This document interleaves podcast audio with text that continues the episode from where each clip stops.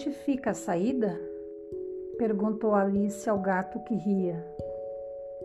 Depende, respondeu o gato. Depende de quê? replicou Alice. Depende de onde você quer ir. Muito obrigada àqueles que ouviram o áudio. Tchau, até uma próxima.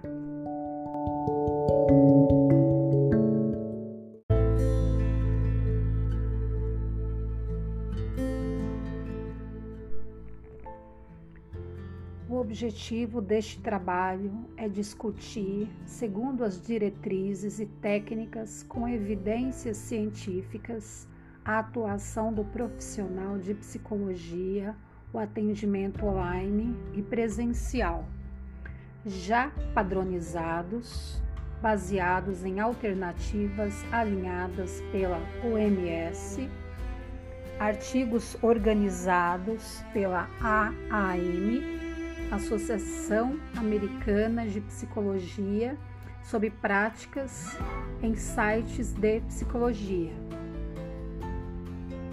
Entrando no cerne da questão está a implantação deste tipo de atendimento online, pouco conhecido antes da ocorrência da pandemia. O mesmo nasceu da necessidade de haver o atendimento psicológico Porém, em sendo presencial, grande parte deste atendimento poderia ser prejudicada, pois muitos profissionais teriam muitas inseguranças quanto ao uso dos equipamentos de segurança, se teria para todos, e principalmente por conta do medo do contágio. E este último acabaria por prejudicar o atendimento em si posto que a ferramenta da empatia sofreria interferência, havendo uma desconexão entre cliente e paciente. O termo urgência médica é quando uma situação não pode ser adiada e deve ser solucionada rapidamente, tendo risco de morte na demora. Em psicologia, o termo urgência sentida envolve reações psicológicas agudas de medo, abalos, desespero, desamparo. Ocorre que a crise pandêmica agrava a problemas emocionais persistentes, aumentando a demanda e a desesperança. A resolução de que trata o atendimento online é do CRP, retificando, CRF número 10 de 2005, que regulamenta a prestação de serviços psicológicos, complementando os serviços de atendimento em tempo real ou não. A seleção de pessoal avaliação psicológica e a supervisão entre psicólogos. Devido à crise, o órgão de classe permitiu que o psicólogo, com registro ativo, atuasse logo após o cadastro na plataforma e, conforme a resolução do CFP 26 de 3 de 2020, somente durante a pandemia do Covid-19. Então, na prática, é o seguinte: o psicólogo ele se inscreve nessa plataforma que chama EPSI e imediatamente é aprovado o cadastro, desde que ele esteja com o, o, C, o CRP ativo. Então, não não há a demora de se esperar para uh, é, se aprovar. São condições essenciais para esse atendimento. Priorizar o sigilo, a privacidade e a segurança das informações, podendo ser o atendimento por meio de teleconferência, Pontos essenciais para a implantação do serviço à distância. Fazer combinações necessárias. Então, por exemplo, sendo por telefone, combinar o atendimento, preferencialmente, né, por telefone, sendo o ideal fazê-lo com clientes que já possuía antes da pandemia, que se já conhecia pessoalmente, para poder saber como agir em casos graves, como de autoagressão, mutilação ou tentativa de suicídio. B garantir a privacidade. Verificar se o profissional e o cliente estão em locais privados, sem a possibilidade de interferências externas. Na prática, optar por trancar a porta de chave, os ambientes sem, sem sons ambientes e bem iluminados. C organizar com antecedência todo o material, verificar se os aparelhos e baterias de telefone estão carregados e se está com boa conexão com a internet. D. Segurança na informação, sigilo e proteção de dados. Exemplo: não usar computador público, fazer logoff após saída das sessões manter os aparelhos atualizados e que mantenha a criptografia total. Fica, ficar atento às invasões. Se acaso ocorrer, avisar aos pacientes, a polícia e procurar um profissional de TI.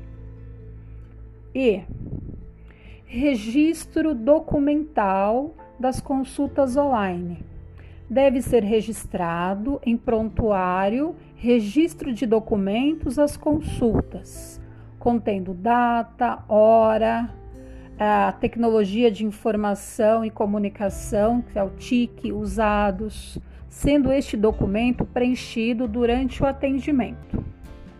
Então, esclarecendo um pouquinho mais. O artigo 14 do Código de Ética do Profissional de Psicologia e que foi regulamentado pela Resolução 1 de 2009, é, versa sobre os registros profissionais e padroniza os registros. Já no parágrafo 1, em caso de demissão ou exoneração, o psicólogo deverá repassar todo o material ou ao psicólogo que vier a substituí-lo ou lacrá-lo para posterior utilização pelo psicólogo substituto. Então esse artigo ele trata no caso do psicólogo numa atuação numa, em algo público, né? não particular. Artigo 15 parágrafo 2 Em caso de extinção de serviço de psicologia, o psicólogo responsável informará ao Conselho Regional de Psicologia que providenciará a destinação dos arquivos confidenciais. Agora, a resolução número 6 de 2019, e ela versa sobre a produção de documentos psicológicos. O artigo 2 fala sobre a elaboração de documentos decorrentes do serviço prestado no exercício da profissão, ele deve considerar que este é o resultado de uma avaliação e ou uma intervenção psicológica. Então, deve-se observando os condicionamentos históricos e sociais e seus efeitos nos fenômenos psicológicos. Já o artigo 3 diz que o documento escrito ele é resultante da prestação de serviços psicológicos e ele deve considerar a natureza dinâmica, não definitiva e não cristalizada do fenômeno psicológico. Já o artigo 5 fala sobre os documentos psicológicos eles não devem apresentar descrições literais dos atendimentos realizados, salvo quando tais descrições se justifiquem tecnicamente. Então, uma pequena amostra do que são esses documentos são declarações, atestados psicológicos, relatório, é, relatório multiprofissional, laudo psicológico e parecer psicológico. É, Para terminar, falando sobre o atendimento voluntário. E é, sobre o atendimento voluntário, é preconizado que ele não deva haver impedimentos, os psicólogos não têm impedimentos em prestar esse serviço de forma voluntária e gratuita, mas ele não deve haver menção de valores na divulgação dos serviços e a gratuidade ela deve ser transmitida individualmente aos seus clientes.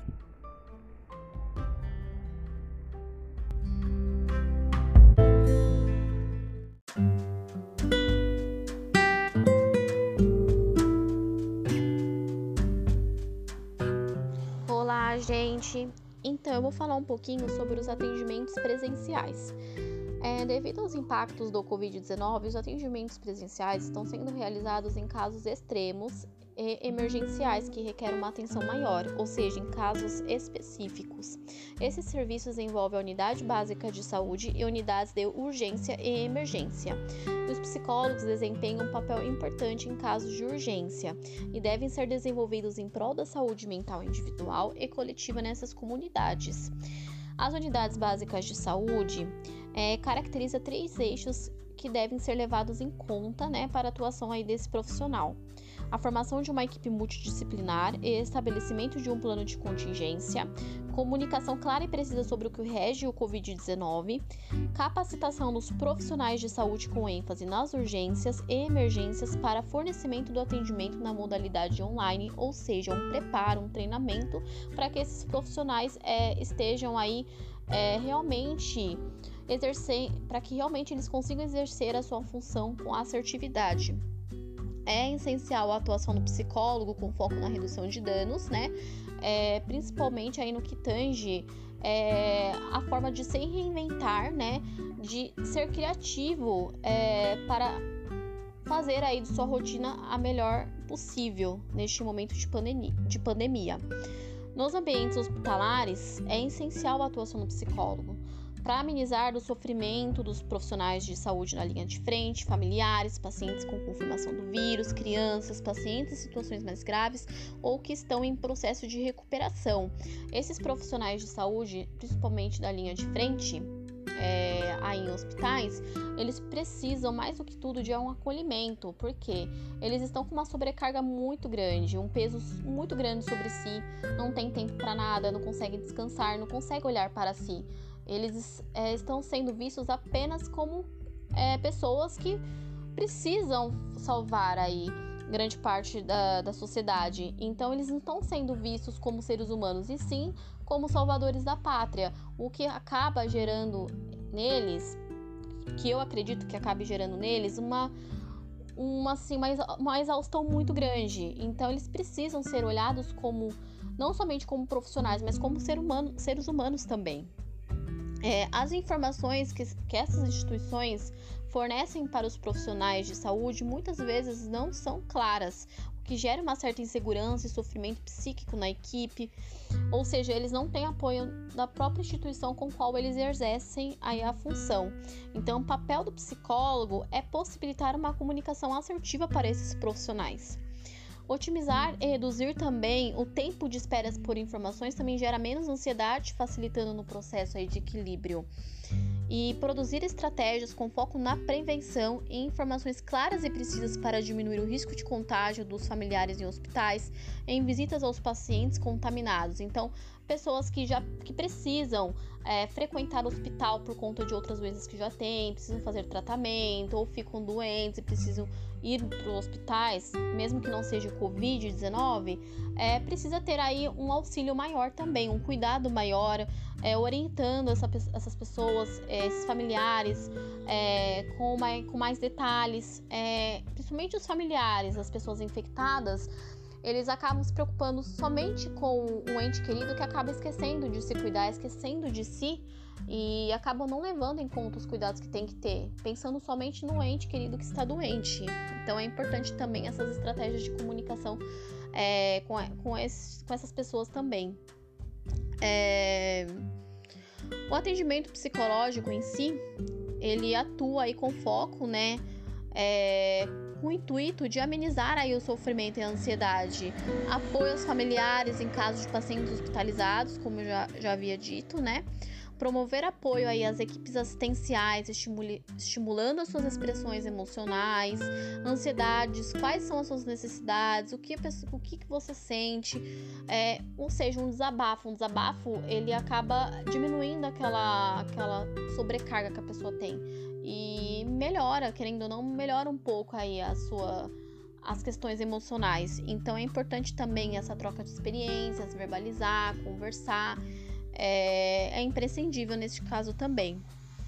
Apoio aos profissionais de saúde com suspeita do Covid-19, então a todo momento eles estão convivendo com pessoas infectadas, é, gera uma certa, uma série de incertezas, gera um medo muito grande, que é o esperado e enfim, todo mundo sabe que os profissionais de saúde, eles têm muito mais risco de ser contaminados. Então essa conversa empática com esses profissionais precisa ser feita, precisa ser levada em conta, como eu havia mencionado anteriormente. Entretanto, nas UTIs, os psicólogos eles não podem atender pacientes entubados devido à fragilidade da capacidade respiratória. Então tem uma série de critérios aí. E no momento de pandemia, a atuação não deve ser, não deve ser longa, em sim uma intervenção breve, no momento de crise emergencial.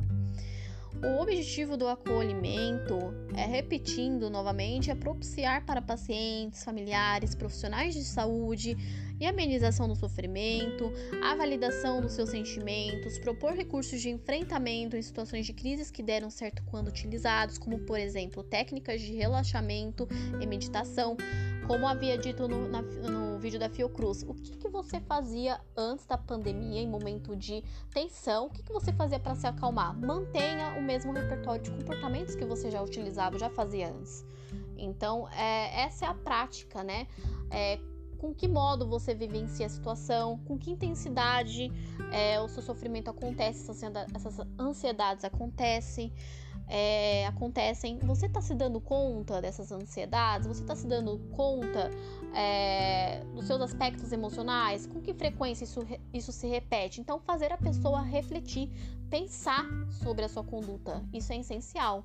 Porque se a pessoa se dá conta, ela está consciente, fica mais fácil dela chegar a uma reflexão é, que faça com que ela consiga entrar em equilíbrio. Então, o papel do psicólogo é, é ajudar é, essas comunidades em si a refletir e, e pensar em soluções aí para amenização do sofrimento. É, as medidas de proteção, né, no caso seriam as, mes as mesmas que todo mundo já sabe, né? Cumprir aí rigorosamente, rigorosamente todas as medidas de higiene, etiqueta respiratória, o distanciamento físico, é, exigir aí o suporte estrutural para o uso de EPIs, monitorar constantemente sintomas e sinais de alerta, estar atento ao que você está sentindo, é, não esquecendo de cuidar de si, sempre olhar para si. Esteja atento a cargas e ritmos de trabalhos inadequados, né? Com a correria do dia a dia, é, com o trabalho automático, aquela rotina automática, você acaba não se dando conta, não pensando aí, não parando para pensar como é que você, se você está se cuidando ou não. Então tem que estar atento a uma série de detalhes, por mais que seja é uma situação corrida, né? Um trabalho corrido. Identificar e reconhecer é, sinais de alerta para a sua saúde psicológica, né? Então, está sempre olhando para si, que eu acho que é muito interessante e muito importante isso. Manter sempre uma atitude positiva e confiante e estar em constante supervisão teórico-clínico. É isso, gente. É, espero que tenha ficado claro. Qualquer dúvida podem me perguntar e obrigada.